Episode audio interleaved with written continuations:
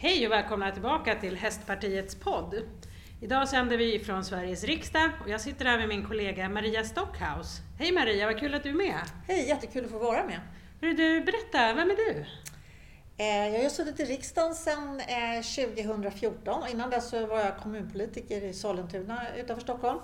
Eh, och eh, där jobbade jag mest med skolfrågor och sen, det gjorde jag när jag kom in i riksdagen också. Sen ungefär, eller drygt ett år tillbaka så jobbar jag, sitter jag i trafikutskottet nu och jobbar med trafik och infrastrukturfrågor. Mm. Vad härligt! Det kommer vi återkomma till, det här med trafikfrågorna. Mm. Men jag tänker, är du en hästtjej?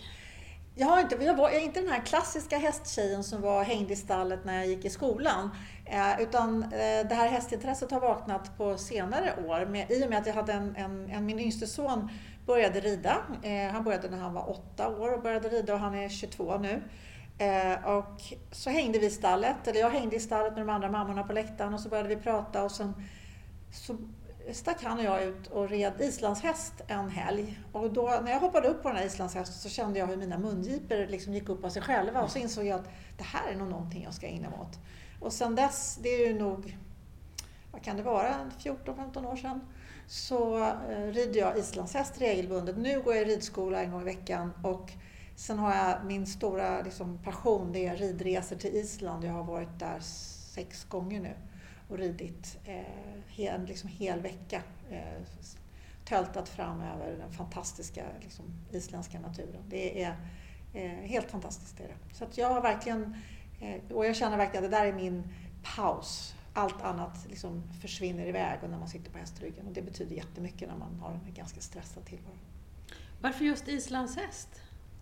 Alltså egentligen har den, dels så tycker jag, jag gillar tölten, den här deras eh, eh gångart. Och sen är det väl från början den här att jag var lite rädd för stora hästar. Jag tycker att de är lite, kan vara lite nervösa ibland och, eh, ja, och är väldigt stora. En islandshäst är ju, dels är de ju oftast, det finns ju undantag, men oftast lite robustare i temperamentet, alltså lite mm. lugnare. Sen sitter man inte lika högt. Varför är det så himla bra att rida på Island? Alltså dels så är det så att, att deras, de isländska hästarna, alltså de is, islandshästarna på Island lever ju ett helt annat liv. De liv, lever ju liksom i stor flock, de är, går fria uppe på fjället. Eh, de är inte så sentimentala, de, de avlivar eller äter upp som de säger de hästar som inte håller måttet. De är ganska tuffa när de väljer ut liksom de som får vara kvar. Och, så kvaliteten på hästarna, och både när det gäller temperament och när det gäller liksom stamina, att orka med eh, långa sträckor i, i, liksom i tölt och så, är ju en helt annan än, än det, den upplevelsen du har när du rider eh, turridning i, i Sverige. Mm. Eh, men sen är den, naturen på Island är ju magisk. Eh, några gånger nu har jag varit nere så att man har ridit eh, på ebben som de säger, alltså man rider ner på, ha, på havet. Tills, och när ebben, havsbotten. havsbotten. Så när ebben är ute så vänder hästen bara rätt ut mot horisonten och, och liksom öser. Eh, och det går ju, alltså vi rider i princip, man rider i princip i tölt hela tiden så det går ju undan. Mm. Eh, så det är en helt annan upplevelse. Och sen, sen gillar jag islänningar och liksom, jag tycker Island är fantastiskt. På många Men sätt. regnar det inte väldigt mycket? Alltså jag brukar säga, folk frågar ibland när är det bäst att åka dit? Och, och då, då, brukar jag, min kommentar brukar vara det spelar liksom ingen roll för det är skitväder året runt. Alltså det är ju, du ska inte åka till Island eh, för solen och värmens skull för då blir du ju besviken. Eh, och man kan räkna med, när man frågar en islänning hur blir vädret idag? Och då brukar svaret vara ja, det vet vi ikväll. För det växlar väldigt mycket så du måste ju ha, man måste vara förberedd på alla typer av väder. Men, men det är också liksom charmen tycker jag lite grann med, med ridningen där. Att det är, liksom, det är lite, ibland kan det vara lite tufft med, med regn och snålblåst. Då, nästa sekund så skiner solen och det är varmt. Liksom, så det är väldigt omväxlande. Mm. Och du planerar nu för att åka tillbaka till Island eh, bara vi får till lite vaccin? Ja, det är förutsättningen nu att vi... Jag håller koll på 1170, hänger på 1177 dagligdags för att se när de ska komma till, till fas 4. Enligt uppgift i Stockholm nu så är det mitten av maj och då är det 12 juli har vi flygbiljetter bokade till Reykjavik så det kommer ju vara på, på målsnöret verkligen ja. om vi kommer iväg. Men jag, annars så skjuter vi det ett år framåt. Vi, var för, vi, var, vi lyckades komma iväg förra sommaren. Eh, så om det inte blir nu i sommar så får det väl bli om sommaren efter i sånt fall. Mm. Men det är du och din ena son. Din andra son är ingen hästkille? Nej, han, eh, han har testat på men det var inte hans grej. Men den yngre rider fortfarande. Han följer ju med till Island. Det är våran grej. Liksom. Mm. Det är lite kul att ha en liksom, 22-årig son som man kan göra gemensamma resor kring. Jättekul. Mm. Ja, vad härligt det låter. Men du brinner ju också för att förbättra för hela hästnäringen eh, som politiker. Mm. Mm. Och eh, du har ju varit med och startat riksdagens hästnätverk och även det som vi jobbar med lokalt i, i länet, Fatta höger galopp. Och nu med Hästpartiet. Men du brinner ju för en väldigt specifik sak inom hästnäringen. Mm. Ska du berätta? Jag, jag tycker den här delen där man, alltså det, det, var ju min känsla det här med hur mycket det betyder för mig liksom psykiskt att rida. Men att, man, att rehabiliterings, eh, rehabiliteringsmöjligheterna med hjälp av häst, alltså det betyder så mycket att umgås med hästar. Det kan betyda mycket fysiskt. Jag har en, en man som fick en stroke för 12 år sedan eh, och som en del av hans rehabilitering för liksom fysiskt, för balans, så fick han möjlighet att rida. Och det betyder jättemycket för honom.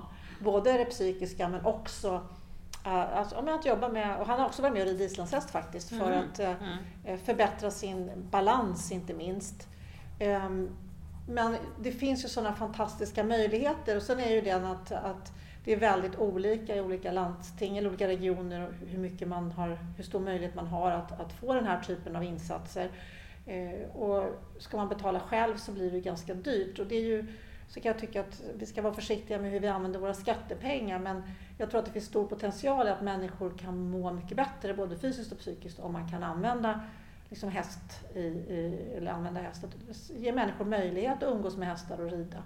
Det finns ju ehm, på den ridskola där jag rider nu, gruppen innan mig är det eh, ja, ungdomar med särskilda behov som är, det är någon, en tjej som, är, som har en C, ganska grav CP-skada och det är några andra som har lite olika diagnoser, både psykiska och fysiska.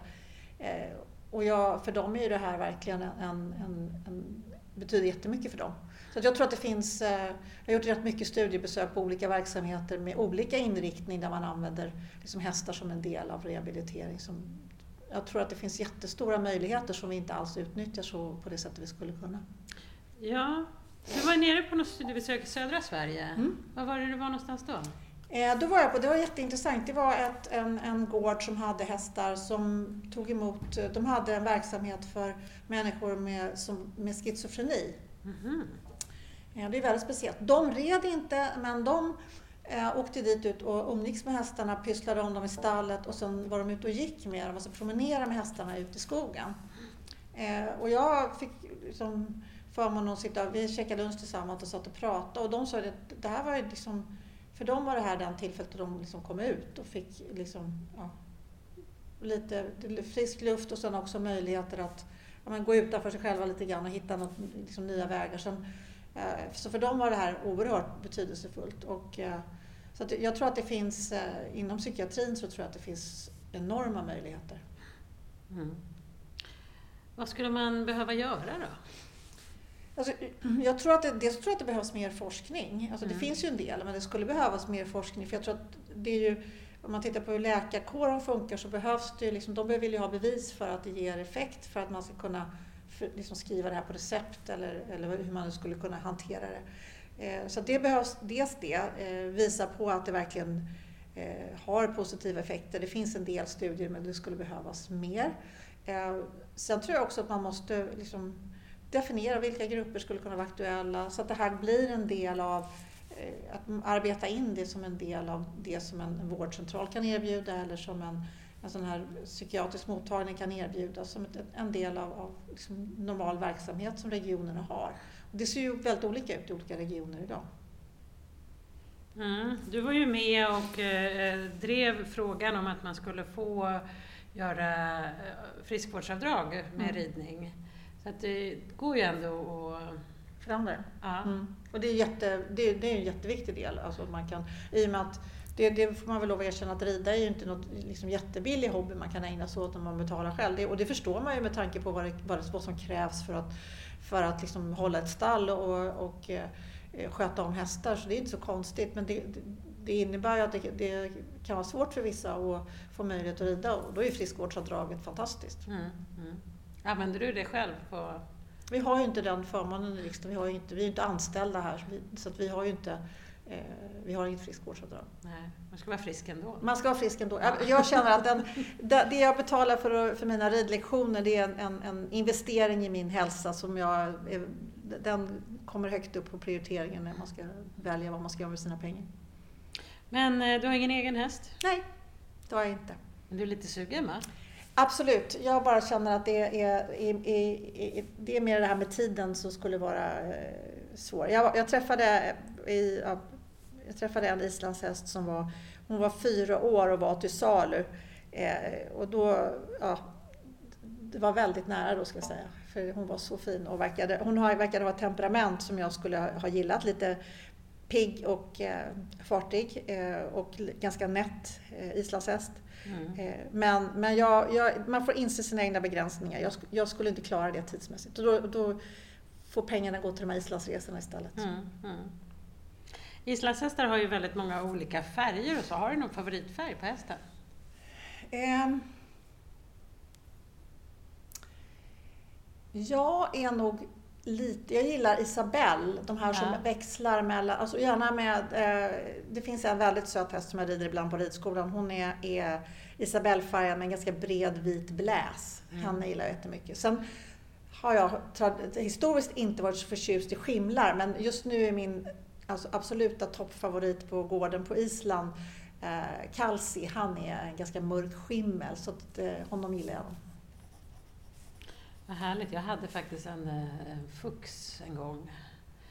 Eh, var väldigt fin också. Mm. Men det är roligt att se att de har väldigt... Eh, Många olika färger. Ja. Mm. Men jag såg en skäck här för någon vecka sedan. Är det vanligt? Eh, nej, det är inte så jättevanligt. Mm. Men det finns ju, de, de, det finns ju också. Mm. Så de, de, finns ju alla.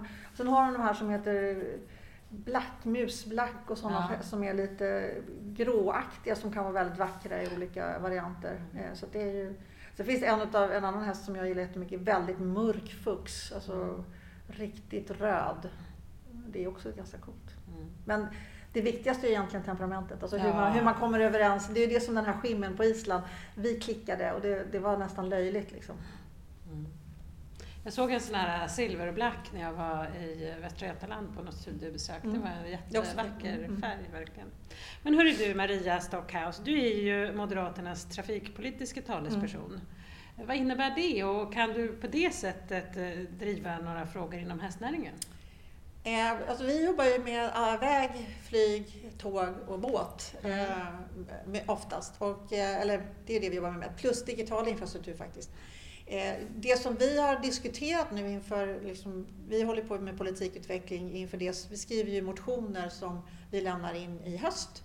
Så det arbetet pågår just nu och en fråga som vi har diskuterat det är ju att eh, und, alltså, att ge en möjlighet för djurtransporter och inklusive hästtransporter med eh, att kunna köra i kollektivtrafikfälten när det är över en viss temperatur ute för att inte liksom häst, om man fastnar i en, en kö med en häst i en hästtransport och det är en solig sommardag då det är varmt, det kan ju eh, få ganska jobbiga konsekvenser. Det blir ju djurplågeri skulle jag säga.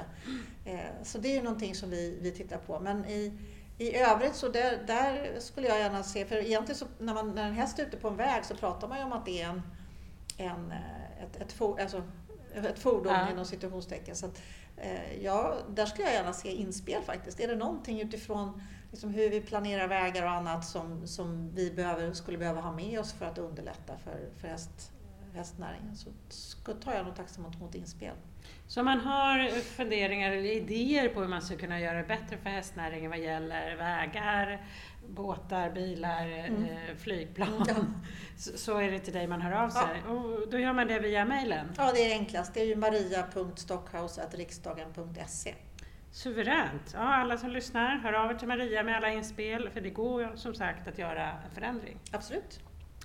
Men du, om man nu vill göra en riktig förändring, om man får möjligheten att bli minister, vad skulle du bestämma då för att förbättra för hästnäringen? Alltså det, någonting som vi har diskuterat mycket, som jag skulle ha ganska högt upp på agendan, det är ju eh, konsumentköplagen. Alltså mm. att det är inte rimligt att hästar bedöms på samma sätt som kylskåp. Liksom. Det, det går ju inte. Eh, så där behövs det en helt annan eh, lagstiftning. eh, som som trygga både för den som säljer en häst och för den som köper en häst. Så Mm. det, blir liksom, det behövs en, en lagstiftning som, som tar hänsyn till att det är levande varelser vi pratar om. Mm. Och sen, sen brinner jag ju för den här med, med rehabfrågan där, där jag kan känna att jag skulle att man tittade på det liksom, så att det blir en möjlighet för alla över hela Sverige att få, ta, liksom, att, att få den här möjligheten oavsett om det är för en fysisk skada eller eh, fysiska problem eller om det är, psykiska problem som gör att man behöver olika former av stöd. Att man skulle kunna hitta liksom, en strategi för att få in det här i, i vårdsektorn. Det skulle också ligga väldigt högt upp på agendan. Mm. Vad härligt, då får vi hoppas att det, det går åt det hållet. Eller hur? Jaha, men eh, vad ska du göra senare idag nu då? Eh, ja, vi håller på med, eh, just idag så är det, är det hålla andan-dag för imorgon kommer infrastrukturproppen som då är någonting som kommer vart fjärde år. Så det är en ganska stor fråga för, för oss. Och när då regeringen, när man sitter i opposition och regeringen är på väg att lägga en, en proposition eh, som vi inte riktigt vet vad den kommer att innehålla så är ju då alla, liksom, då är man på, på helspänn för att vara beredd att kommentera det som kommer. Mm. Mm. Eh, och eh, ja, vi, just med tanke på det som har läckt innan så är förväntningarna ganska låga faktiskt just nu på vad den här kommer att innehålla, vilket är ganska sorgligt. Mm. Så imorgon så kan det bli en hel del eh, eh, intervjuer eller liknande? Kan bli, eh, det får vi se. Nu, nu kommer ju vårpropositionen, alltså den här nya budget, kom ju idag och så kommer den här det där man är lite fundersam över hur regeringen har tänkt där. Så det finns ju en risk att den drunknar liksom i att man fortfarande håller på att analysera eh, budgetpropositionen Mm. och att infrastruktur. Så det där är ju lite spännande. Det är ju liksom lite grann det som är, är spännande i politiken. Man, man vet aldrig riktigt hur en arbetsdag ser ut. För rätt plötsligt så poppar upp någonting eh, som blir, och, och så kan en liten grej kan bli jättestor och den här grejen som är ganska stor kanske inte alls får så mycket uppmärksamhet. Det beror nog på vad som händer i övrigt i världen. Mm. Mm. Men det kanske kan vara en del av regeringens strategi att dränka den i... Det är det vi börjar tro. Ja. Faktiskt. Vi, det, är, vi, eh, först så trodde vi att det, skulle, att det berodde på att det var någonting av liksom hur man vill finansiera de här höghastighetstågen som var beroende av att budgeten kom först. Mm. Eh, Men det verkar det ju inte vara. Att, och då är det andra scenariot är att de inte vill ha så stor uppmärksamhet på infrastrukturpropositionen. Ja, intressant. Mycket Men- det politiska spelet. Ja, verkligen. Men när du känner att imorgon kan bli en ganska stor dag, laddar du speciellt imorgon bitti då? Äter du någon speciell frukost eller gör något speciellt? Nej, jag tror taktiken är väl att, att vi, vi har faktiskt, vi visste ju att den här skulle komma så att vi har jobbat jättemycket med att förbereda oss så att vi har, vi vet vad vi vill liksom, och så. Då blir det ju, så jag känner mig väldigt, jag ska väl ta liksom, läsa igenom lite extra i- ikväll, se till att gå och lägga mig tidigt, vakna tidigt imorgon bitti så man är på tårna. Men, men jag känner mig väldigt väl förberedd för vi har gjort ett jäkla grundjobb faktiskt. Mm, mm, vad härligt. Du, apropå det här med mat, jag funderar mycket på det. När ni är ute och rider på Island, Mm har man matsäck med sig då? Eller liksom en macka i fickan? Eller stannar man och, Hur fungerar det? Alltså vi, vi rider med lösflock som det heter, vilket är helt fascinerande. Då rider man alltså, eh, vi är 15, ja, någonstans mellan 15 och 20 personer som rider och så man man har med sig eh, 60 hästar. Eh, så då rider några längst fram och några längst bak och så har man hela lösa flocken emellan sig. Så rider man tre hästar per dag, så man stannar och byter. Och vid ett av de här bytena, alltså man får inga regelbundna mattider för det beror ju, allt kan ju hända, men då stannar man och så drar man liksom ett snöre så att vi blir som levande staketpinnar och så håller i ett snöre och där samlar man in flocken. Eh, och sen vid någon av de här stoppen så, så tar man fram sin matsäck som man har haft i sadelväskan vilket består av ganska välskakade mackor oftast. vi gör vi brer mackor på morgonen men de brukar vara i lite kladdigt skick när man kommer så. Och sen så står man och håller den, det där snöret i ena handen och mackan i andra handen. Så, eh, Det är, är, ibland så på vissa ställen finns det en hage som man lånar och då kan vi så sitta på marken och käka då. Men, men oftast så står man och håller i det där snöret mot mackan i andra handen. Så det är ingen mat, du går med resa? Nej, ja, kvällarna, det beror på lite grann. Jag är inte så förtjust i lamm, men om man gillar lamm så är det ju en, kan man ju nästan säga att det går med. Det är ju gourmetresa, eller det beror ju på, det finns många olika varianter av ridresor, men vi bor på en gård där liksom familjen har hand om allting och eh, det är ju hemlagad liksom hus, isländsk husman, husmanskost. Mm. Men, men det är jättehög kvalitet på, liksom, de har egna lamm som är fantastiskt. Och sen är det fisk och det, alltså det är hög kvalitet på maten men på kvällarna är det definitivt. Mm. Mm. Ja, vad spännande. Ja, men du Maria, stort tack för att du var med oss här idag i Hästpartiets podd. Och det här med att ha hästar som eh, rehabilitering jag tror jag att vi kommer höra mer av i den här podden. Mm. Och när vi får göra lite fler studiebesök så kommer vi absolut försöka sända från något av dem.